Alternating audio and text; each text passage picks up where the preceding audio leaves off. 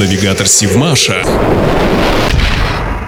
Здравствуйте, в эфире Севмаш и рубрика «Простые вопросы» с Екатериной Пеликиной. Может ли атомная подводная лодка лечь на грунт? Есть такой термин – покладка на грунт. Это вид подводного маневрирования подводных лодок, который применяется в целях сбережения имеющихся на борту энергоресурсов и достижения максимальной скрытности. Покладка на грунт для АПЛ представляет немалую трудность и сопряжена с большим риском, как с точки зрения повреждения при ударе, так и из-за возможного засасывания грунта в шахты теплообменников, а это чревато их засасыванием засорением с последующим перегревом реактора. Тем не менее, при соблюдении конструктивных или организационных мер покладка на грунт возможна и для атомных субмарин. Например, в 1988 году подводная лодка стратегического назначения проекта «Акула» провела на дне трое с половиной суток в учебных целях. Это была первая покладка на грунт среди атомных подводных лодок.